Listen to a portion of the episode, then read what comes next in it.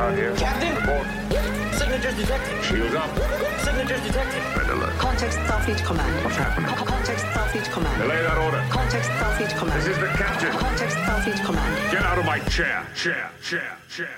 We have engaged the Klingons. Klingons. Welcome to The Greatest Discovery. It's a Star Trek Discovery podcast by the makers of The Greatest Generation. I'm Adam Pranica. I'm Ben Harrison. Here we are at episode 3.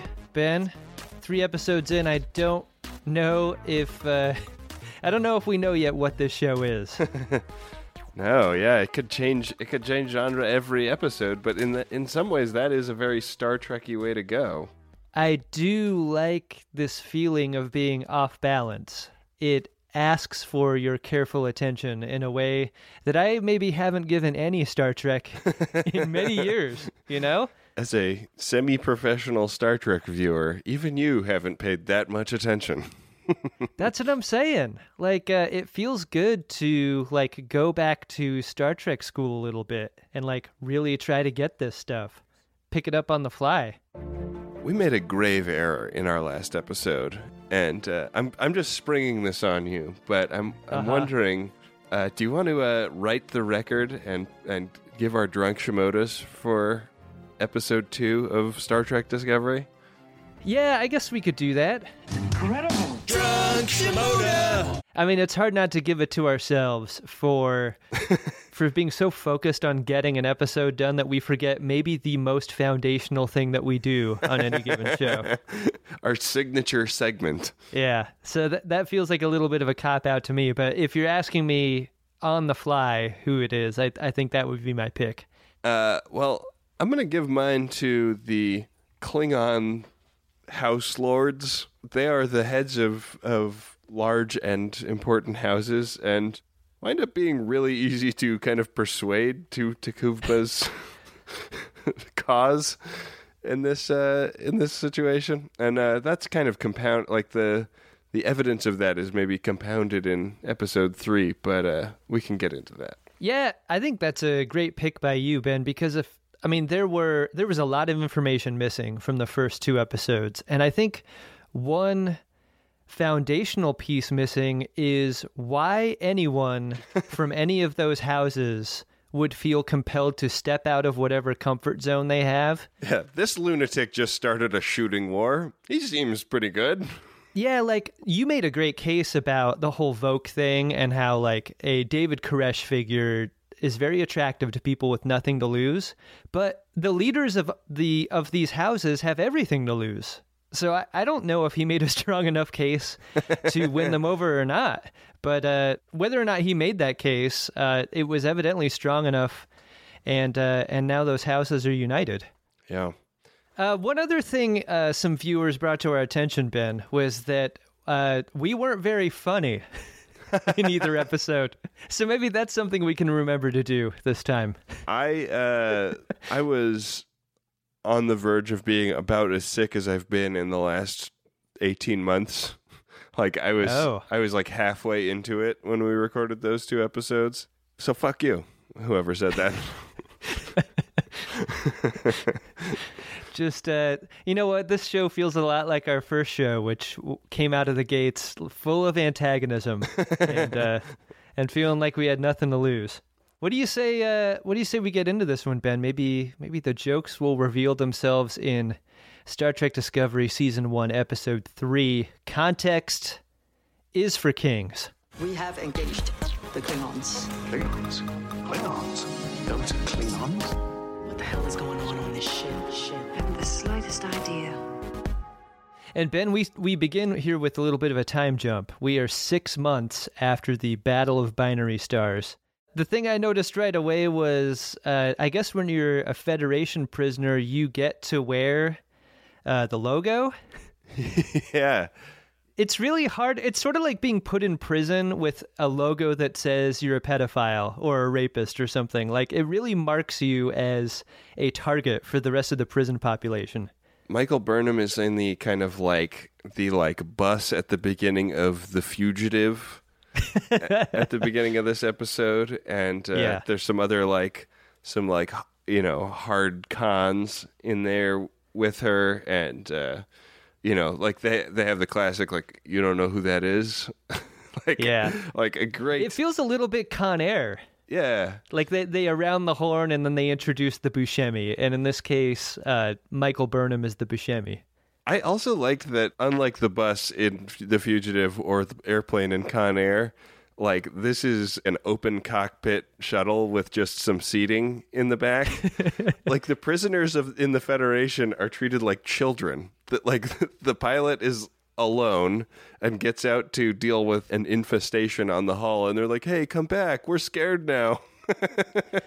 This isn't the first time I'll make this comparison, but this feels like a very dropship in Aliens type scene. Absolutely badasses! Let's pack them in! Yeah. I don't know whether that's intentional or not, but it feels familiar in that way.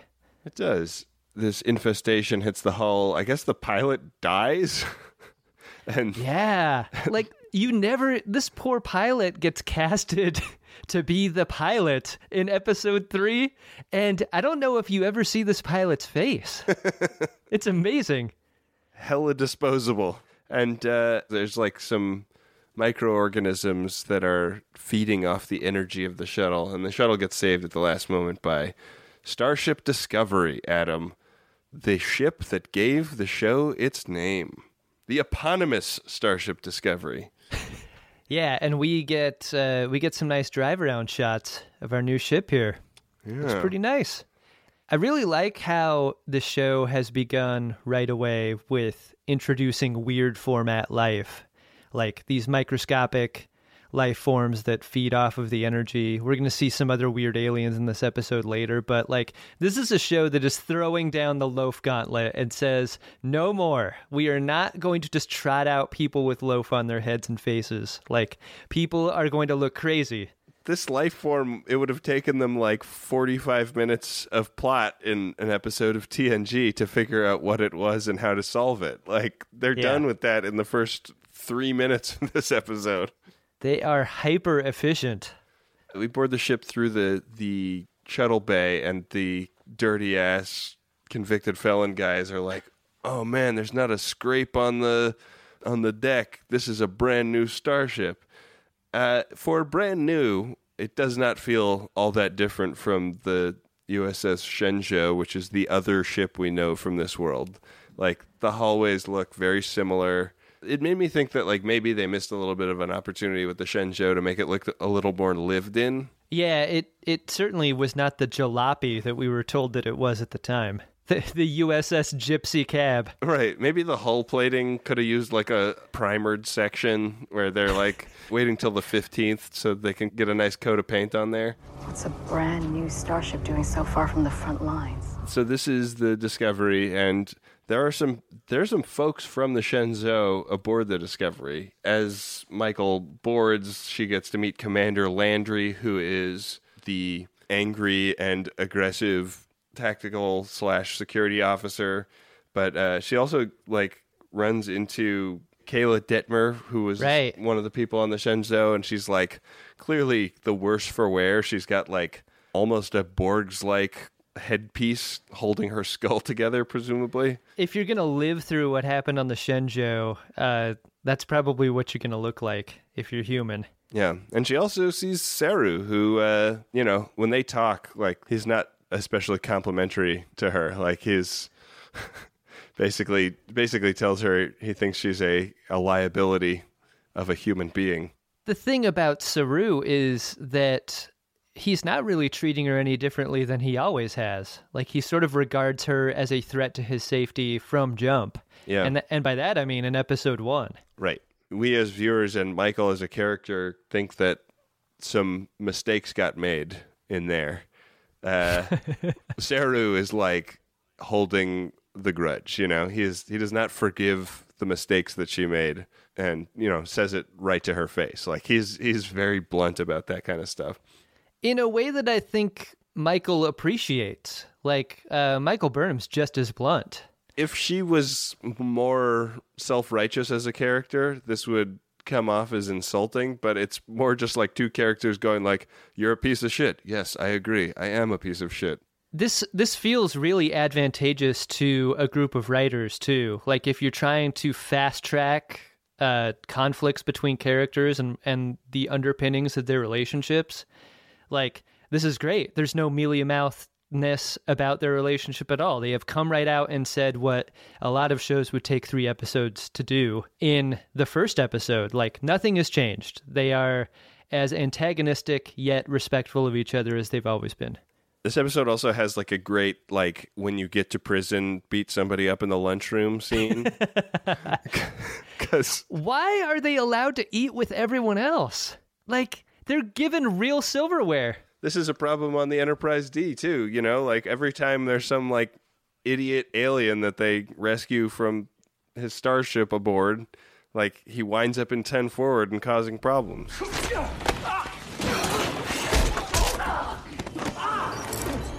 Captain wants to see you. You get some really nice Star Trek fighting here as Michael fights off the attackers that she rode in on. Yeah. Like, she basically almost kills the guy at the end. Yeah, it's pretty lit. She almost gives him the Dalton treatment from Roadhouse. That throat was about to come out. Well, Michael Burnham is of the school that pain don't hurt, Adam. This is a show where you get a ray gun to your head and the captain wants to see you, and that's like an appropriate cut to hanging out in an awkward elevator. So she meets the captain, and the captain is like, "Hey, like you've got some game, you've got some qualifications. Why don't you put some of your science skills to work while you're here?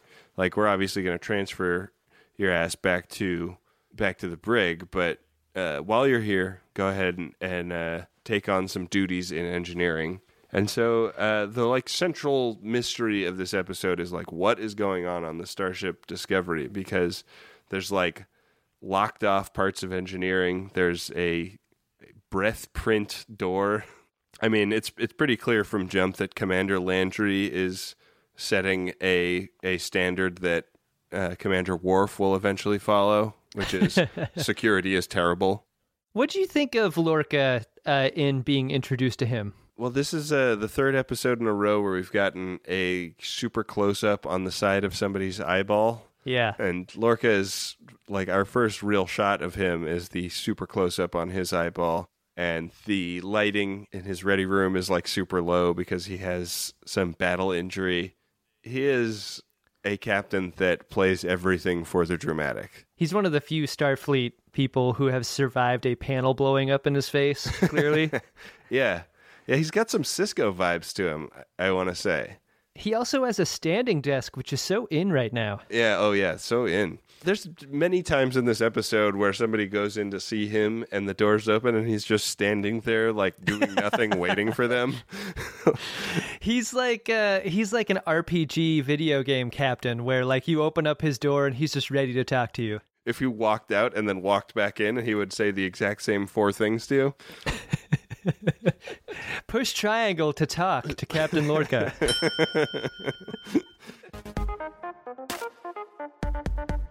We have been waiting for someone worthy of our attention. What? Who are you? Leaving encounter Ben. Those are Klingons? So Michael Burnham is stationed to engineering, where she meets the chief engineer, Lieutenant Stamets, who has a little bit of a speech impediment and is a bit of a dick to her. And she also meets her roommate / deskmate. I'm guessing Ensign Tilly? Does she have a rank? I was just going to call her Cadet Tilly, and I'm really glad that they named a character after Bill Tilly instead of either one of us. It's appropriate, right? It's hard to imagine that the Star Trek writers' room weren't at least listening to our program. I feel like they're doing the show at us at this point. But then they told me that I was going to have a roommate, and so now I guess that's you. And Tilly has, like, some social differences. She's a nervous talker. Yeah, she's a nervous talker and, you know, like, doesn't necessarily pick up on the same social cues and also doesn't have the same hang-ups as people. Because, like, you know, when Michael, like, tries to grab the desk next to her and she does the whole seats taken routine, Like later on, she's like, hey, I have to apologize. I'm really ambitious and I want to succeed here, and I don't want people to think I'm friends with you. Like, she's really honest about that shit. She also cops to being a snorer who has bed allergies. Yeah. And I thought they would have solved the snoring thing by this point in the future. And she's allergies. Not even trying to wear a breathe right strip or anything. You gotta throw a breathe right on there, man. I mean, like, I know a guy who claims he can solve snoring by teaching you how to play the didgeridoo. So, like, come on, Star Trek. We don't have CPAP machines in the future. We also don't have privacy screens for monitors. And we apparently don't have, like, guys that go to Burning Man. We see this episode through Michael's eyes. Like, Michael is the viewer's proxy here. She's trying to figure out what exactly this ship is doing, which so far has been revealed to her on a purely, like, need-to-know basis. She gets to engineering, and Stamets is like, here's a floppy disk with some code on it. Go code monkey this shit for me. Next to the cadet.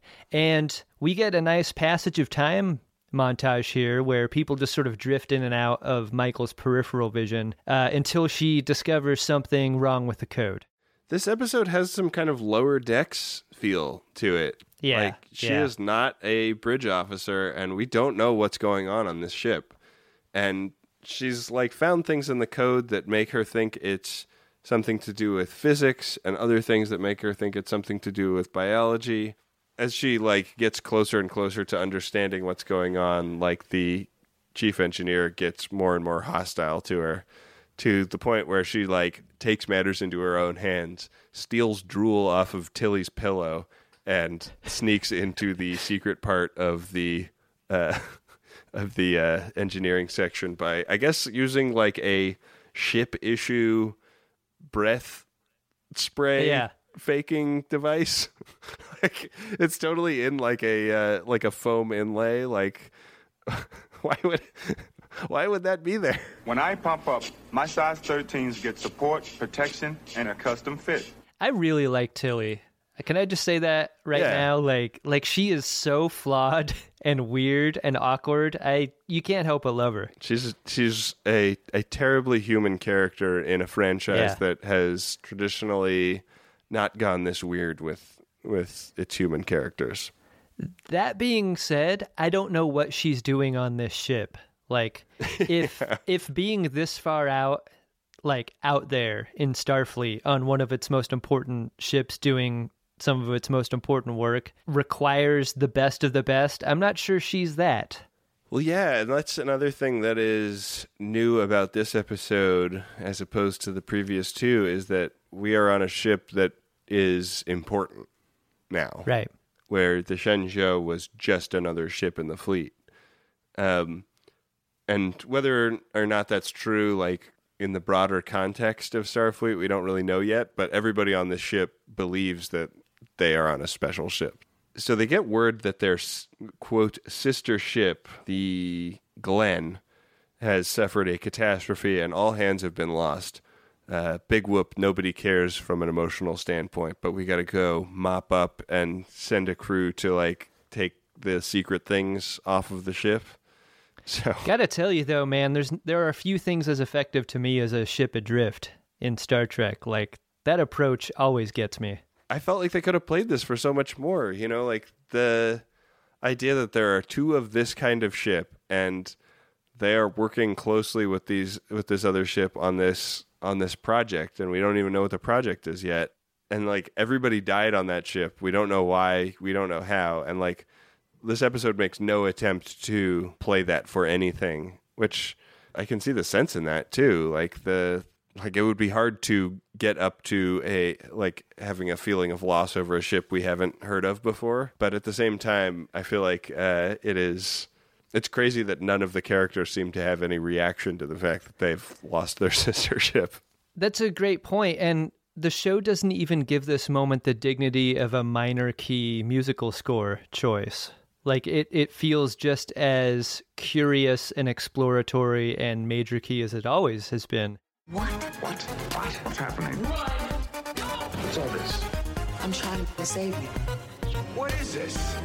you know, like the aliens comparisons in episode 3, I think, continue here. If it's not aliens, it's a real Event Horizon moment of like boarding a dark ship full of crazy sounds and twisted up cadavers. And this should be scary. Were you scared by this? Like scared in a, you know, like scared for them kind of way? No, it felt too tropey to be scary to me. It was so they board the ship and there's like, you know, doors that can't close because there's a human foot in the doorway and there's damage to the ship that seems like it was caused by an animal. There are Klingon corpses. This all represents the most gore we've seen in a Star Trek television show or movie. Like, this is already more gory than Star Trek First Contact, which was the only PG-13 Star Trek film that we ever got. Why aren't their bodies braided up? Because they didn't die in the initial accident. The human and, you know, Starfleet remains that they find are really, like, warped, and they're either, like, puddles of goo or look like they've gone through, like, the rubber sole filter. This felt like the scene in Alien Resurrection when they walk through the Jars of Ripley experiments. Yeah, like the kill me scene. The people are just broken and bent. And that is a different kind of horror than just straight gore horror. Yeah. I found it fairly effective. There's like a Klingon comes out and does like a... Is he shushing you? You know, holds a finger up to his mouth and... a monster grabs him and takes him, and then they're like running through the hallways away from this monster. And that was as corny to me as that like monster chasing everybody scene in Han Solo's bounty hunting ship in the newer Star Wars movie. Like, it's like, why is this in here? Like, what the fuck is this monster? That's a great comparison tonally more than anything. This felt like fun. Yeah. Versus threatening. Yeah, like a totally radical tone shift from the thing that they were going for before, which was like tense, eerie, gory. Now it's just like the yakety sax music playing as they race through the ship. And this is the same ship essentially for all intents and purposes as Discovery. So like all of the sets that they go to are like the beat up version of the sets from the Discovery.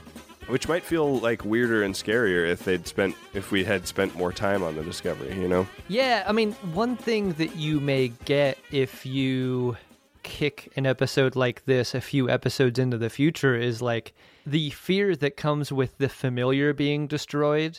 Yeah. You know, by not really knowing the Discovery as well as we know, to go over to her sister ship and not... Like, this is the thing that they did so effectively in Next Generation, when they beam over to that ship that Nagilim sets up for them, and it's a weird haunted house version of the Enterprise. Right. Like, that was effective because it was so similar, but we just aren't familiar enough to get that. And the thing that kind of didn't work about First Contact, because the Borgs have changed the ship, but it's not the ship that we know and love. It's like a little bit similar, you know? Right. This thing traps them in the engineering section, and which is where they want to be. Like, they want to get the equipment out of the engineering section, the like secret equipment out of there. And this whole time, like, Michael is, you know, having a pretty, you know, is pretty much at odds with all of her squad mates. You know, like none of them want her on this trip. She's been trying to like ply the chief engineer, Lieutenant Stamets, for information about like what they're working on, and that has made him hate her more, but finally she kind of wins them over by saving all their asses. She distracts the monster as it finally breaks through the doors into engineering, goes up through the Jeffries tubes, and finds her way to like a trap door into the shuttle bay. This is kind of an interesting scene because she's like terrified and crawling as fast as she can to get away from this monster, and reciting from heart a scene from Alice in Wonderland. Yeah, it's interesting to see her do something that soothes herself, because up until now she has been so quiet and confident in all of her choices, you know, when her life is truly threatened, like this appears to be what she falls back on. That's a pretty cool move, you know? Like, I don't know if Geordi had a similar character trait, you know? Geordi's just reading other women's diaries to soothe himself. We have engaged the Klingons. Klingons? Klingons? Those are Klingons? What the hell is going on this ship? I have no idea. What is this? So she gets back aboard and she's like offered by the captain, like, hey, like, we're going to send those other jerks from the prison ship back, but I have, I've got a little bit of latitude and you could come work for me if you want.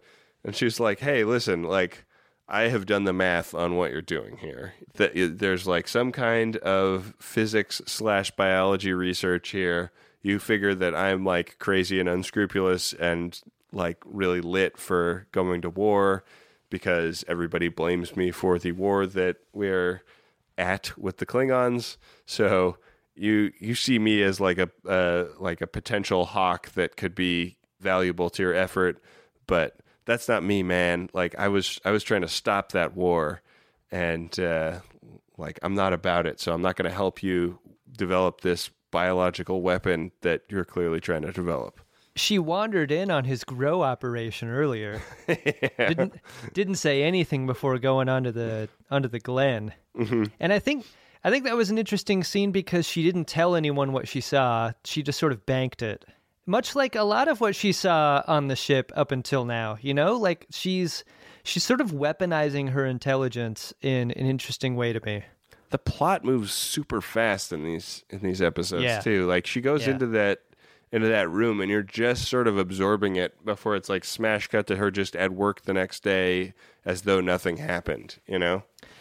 Lorca does a fun thing in sort of proving the science to her. He's like, hey, get in this weird booth. I'm going to lock it from the outside and then fill it with these spores. I'm going to send you on a crazy mission. Sort of like he puts her in that mall phone booth situation that blows dollar bills around her. Yeah. And instead of dollar bills, it's these spores, and the science behind it is that these spores are sort of like a galactic highway that you can use to transport yourself instantaneously from one end to the other with. And so she sees a bunch of planets before coming back. She seems to get it by the end. He says that the Glenn, their sister ship that they just exploded in space, was going to the Beta Quadrant and back. Which means that this is a technology that is like canonically a failure because this takes place way ahead of most of the other stuff in the Star Trek canon. So it'll be interesting to see like how that shakes out over the course of the series. I love how Lorca has no idea what happened on the Glen and still continues the experiment up to the point where he's willing to subject Burnham to experiencing traveling using these spores. Yeah. Like, what the fuck, man? Maybe take a break on the experiment until you figure out what happened over there? Yeah. I mean, it seems like he knows more than we've found out yet, but it does like this. When he locks her in there, I was like, is he about to like irradiate, like is he about to Spock her, you know, like is he gonna like put his hand up to the glass and she puts her hand up to the glass and then we're gonna have a scene where he blows her out of a torpedo tube and says, of all the souls I've met in my travels, hers was the most disposable. What it does is it underscores just how much latitude he gets being the captain of a ship so far away from home. Like, he gets to field promote a prisoner to a crew member. He gets to lock her into a booth full of spores. Like, he can do whatever he wants out here in a way that feels pretty fun. The possibilities remain as wide open for him as they do for the rest of the show, I thought. She, I guess, accepts the job. We get a couple of little wrap-up moments. We get a wrap-up moment with Saru, who I guess we haven't said is the first officer of this ship and is therefore going to have status over her no matter what job she gets. And he says that he, like, put her in for that assignment, which is intense because, like, that means he kind of, like, you know, stuck his neck out for her despite thinking she's a danger to her ship. And he even tells the captain, like, she's the smartest officer he's ever worked with, which I guess probably includes the captain. Yeah, what an interesting thing to say at that exact moment by Saru. And then there's another scene where Tilly finds out that her temporary roomie is going to be more of a permanent roomie, and Tilly is at pains to kind of like re-justify herself to Michael Burnham. Tilly is ambitious. She's going to be a captain someday. As someone who has been utterly honest up until this point, her honesty continues to the degree that she's like, yeah, I couldn't really be nice to you because I have ambition. And being nice to you seems like it would jeopardize my career goals. And Michael's like, I totally get that. Like, people aren't supposed to like me here, and befriending me could be a bad look for you. So I get it. As they're talking, two kind of interesting things happen. The first is that Tilly says that she's read everything on Georgiou, which makes it sound like Georgiou is kind of a legend, which that doesn't really stack up with how I was getting her character in the previous two episodes. Like, she was just another Starfleet captain, as far as I could tell, in the previous two episodes. If she was so great, she wouldn't have been assigned to USS Gypsy Cab. Right, yeah. The other big banger that gets dropped in this is that not only does Burnham have Sarek as a father figure, but she fucking grew up with Spock. What? I wonder who had top bunk. This show is doing such a good job in defining its own identity, and yet it keeps like ringing the bell of like winking to the seasoned viewer, and I get it, but there's like a fucking tribble on the captain's desk at one point. That tribble I was not into. It would have been cooler if Lorca had a popple on his desk than a tribble, and it was just an example of him appreciating late 80s children's toys. A soft fuzzy ball that turns into a friend.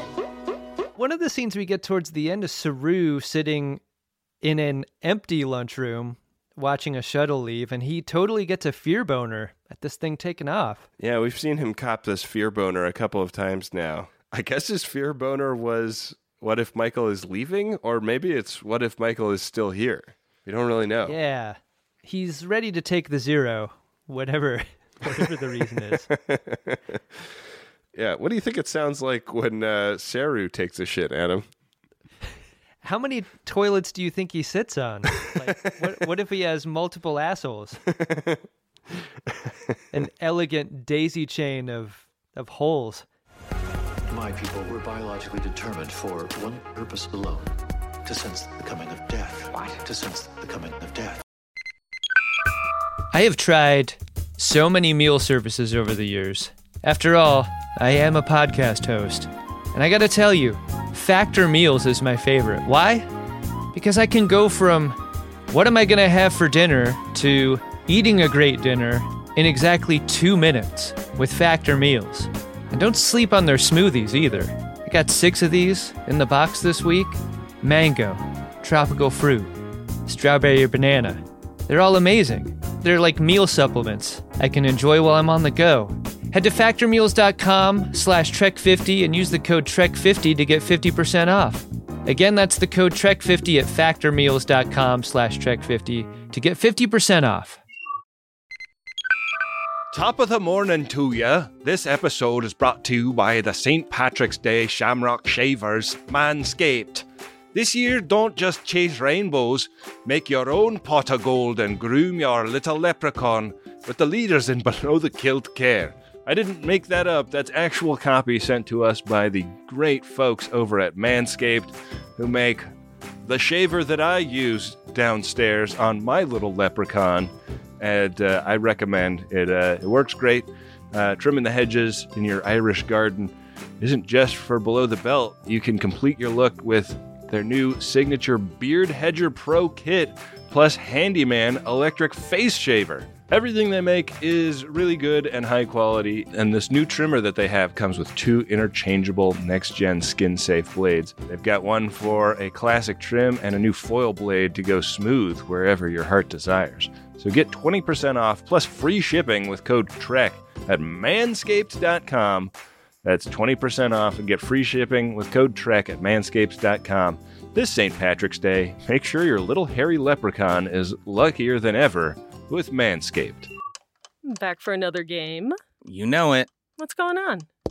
Just one more week till Max Fun Drive. Hard to believe. It's been a heck of a year since the last one. We're now a worker-owned co-op. We raised $50,000 for charity last year. And we've added a bunch of awesome new shows. But do you think we're ready to do it again? Absolutely. Lovely new gifts are lined up. The episodes will be amazing. And wait till everyone hears the bonus content. Yeah, plus they know to go to MaximumFun.org/newsletter, so they're getting all the news. Oh, like that meetup day is on Thursday, March 21st. Then what's bothering you? Me? Oh, nothing. We're all set for Max Fun Drive to start on Monday, March 18th. I just didn't want you to see this coming. Check. What? Hang on.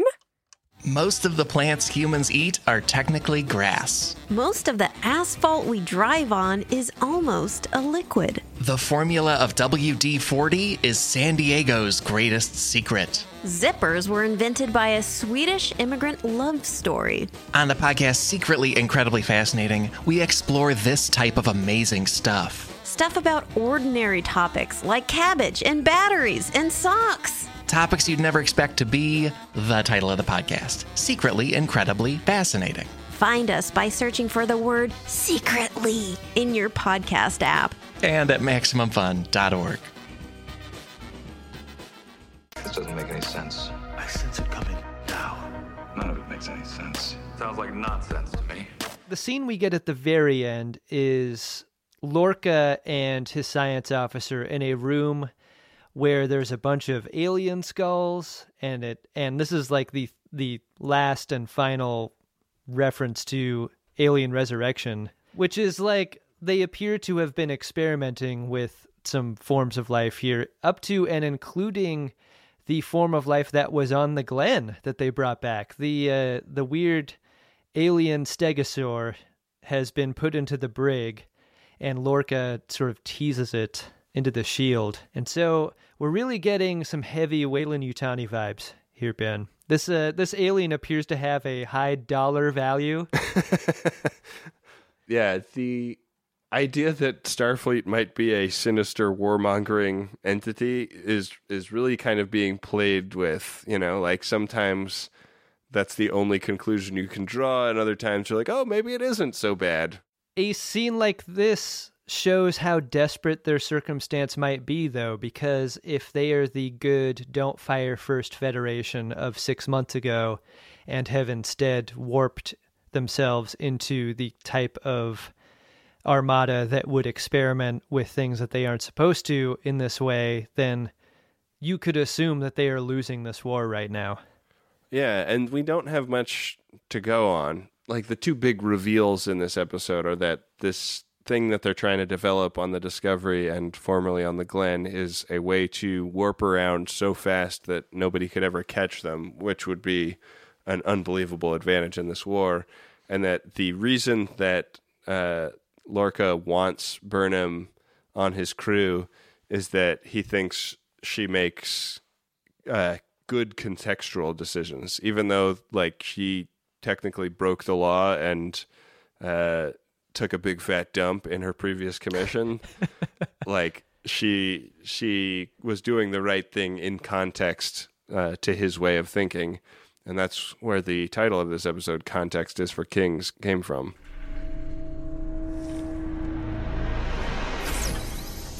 So, Adam, did you like this episode? I really did. I continue to be really excited about this series. When will it turn from excitement to, I like this series? That's a great question, because my position is like, my position of excitement is of like, what's coming. It's exciting to be surprised. Yeah. But that shouldn't disqualify my feelings for it, you know, by saying that I don't like it right now, because I do. I'm enjoying all of these episodes as we go. What about you, Ben? Yeah, I enjoyed it too. This episode satisfied some concerns I had that there wasn't going to be enough dorky science shit. Yeah. It seems like they may be going more in that direction now, and I'm not totally satisfied that the dorky science shit is going to be meaningful in any way. Like, this biology and physics are one and the same at the quantum level thing seems a little bit woo-woo and stupid, but maybe I'll be proven wrong, you know? They're not going to be able to give a science guy like Stamets a monologue every episode that rides for science, but I do really like the conflict between Stamets and Lorca and how, their conflict is a lot like a modern conflict in the way that science and government don't get along. So mm-hmm. I'm excited to ride for science and ride for Stamets in his conflict, in his side of it anyway. Should be interesting, Adam. Hey, Ben, you want to check our Priority 1 messages? Oh, yeah, we're doing that on this show, too. Priority 1 message from Starfleet coming in on secured channel. Ben, our first Priority 1 message is from Plavim. What? And it is for Raz. Message goes like this. My brother Plen tells me that you and your girlfriend Claudette will be joining us on a sailing trip to Croatia this summer. What? I'm single and never been there before. I hear girls are really hot. I just need to find one that speaks some English.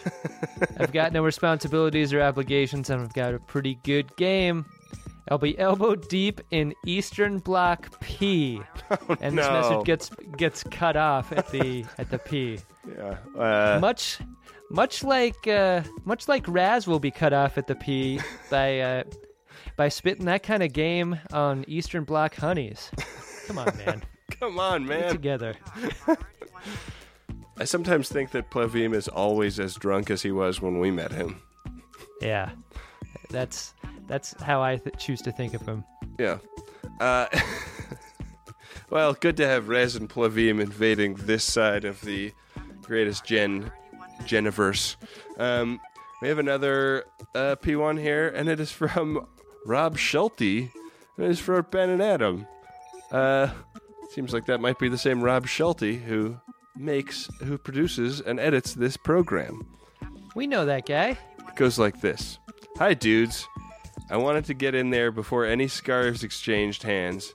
It's pretty great to be working on this show, and although the irony isn't lost on me, I'm happy to send a P1 message saying that after Discovery, I hope we can find another project to work on. Oh, and I promise not to fuck this up. Jeez, Rob.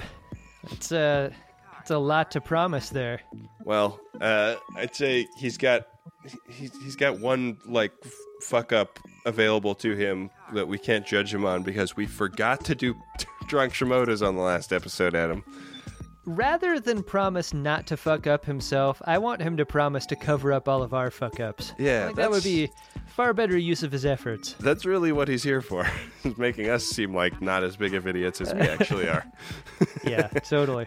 If you're interested in sending a message to our greater viewership, you can go to MaximumFun.org/Jumbotron, where personal messages are $100 and commercial messages are $200. They are a great way to ensure the ongoing production of our show. Thanks, guys. Thank you. Hey, Ben. What's that, Adam? Did you find yourself a Drunk Shimoda in this episode? Incredible. Drunk Shimoda! I did. I'm going to give it to the one Klingon that we see because he does something that is so incongruent and crazy, which is just hush them right before being killed. And you know, like, what we know about Klingons is they want to die in the heat of battle, and that's, like, the most honorable way to go. But this guy doesn't really die that way. He kind of dies in a senseless killing where he could, like, either have attacked those Federation people and died honorably, or grabbed one of the batleths that was lying all over the floor and tried to take out the monster, but instead was just acting like a creepy weirdo for horror movie reasons. That's a great point. I don't get the sense that he died honorably at all. No. just like I feel like everyone else on that ship died. Like, we didn't get the Event Horizon scene where they load up the log and we see, like, oh my God, like people like puking in the corner after watching it. I hope we get that in the next episode because that is going to be crucial.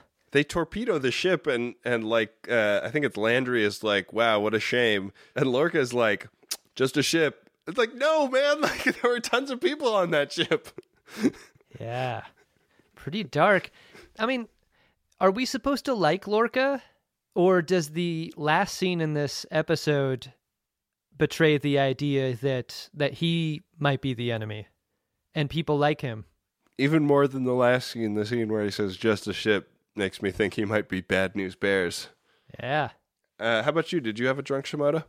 It's hard to give my Shimoda to anyone but Tilly, who just... She may have the most dialogue in the episode just by virtue of the speed that she speaks, like her nervous speed. I really liked. She was also the one I felt like who was acting the most out of the sine wave of Starfleet attitudes that you get on a ship is very like that wave is very close to neutral, and she is like all over the place in a really fun. Bipolar-ish kind of way. I like her, and I hope she sticks around. I don't think she's gonna make it to captain. Let's just be clear. I'm you don't think she's got captain material? Not at all. I think not only that. Here's a bet I'm gonna put out there. First character to cry on screen. I'm gonna give it to Tilly, and by that I mean like full like chest heaving sobs. You mean like ugly cry? Like Yeah. You never want to be the person who cries at work, and I think Tilly's going to be the first to cry at work. I'm gonna take a much longer odds bet. We go Lorca. All right. Yeah. Man, that is like plus 1,600. Yeah, that shit is going to pay out big. You know, like yeah. I didn't put that much money up, but if I'm right, I've got a little payday in my future. All right. Well, we'll put two bets on the board in what might be one of our segments here, regular segment on the Greatest Discovery. Ben, do you have any notes on what might be in store for the next episode? You know, we don't have much, but there's a little, you know, like coming up, and it implies that they're going to be engaging in some combat coming up. So, you don't say. I don't think we'll ever get an episode without some ship-to-ship phaser fire. Yeah, so that's. I mean, it seems to me that the stuff we saw in the coming up next reel last week was compiled from stuff from across the season, but was largely from this episode that we just watched. So right.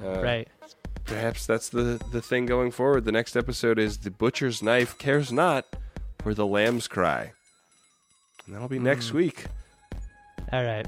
Well, looking forward to that, Ben. The Greatest Discovery is a MaximumFun.org podcast, hosted by Adam Pranica and Benjamin R. Harrison.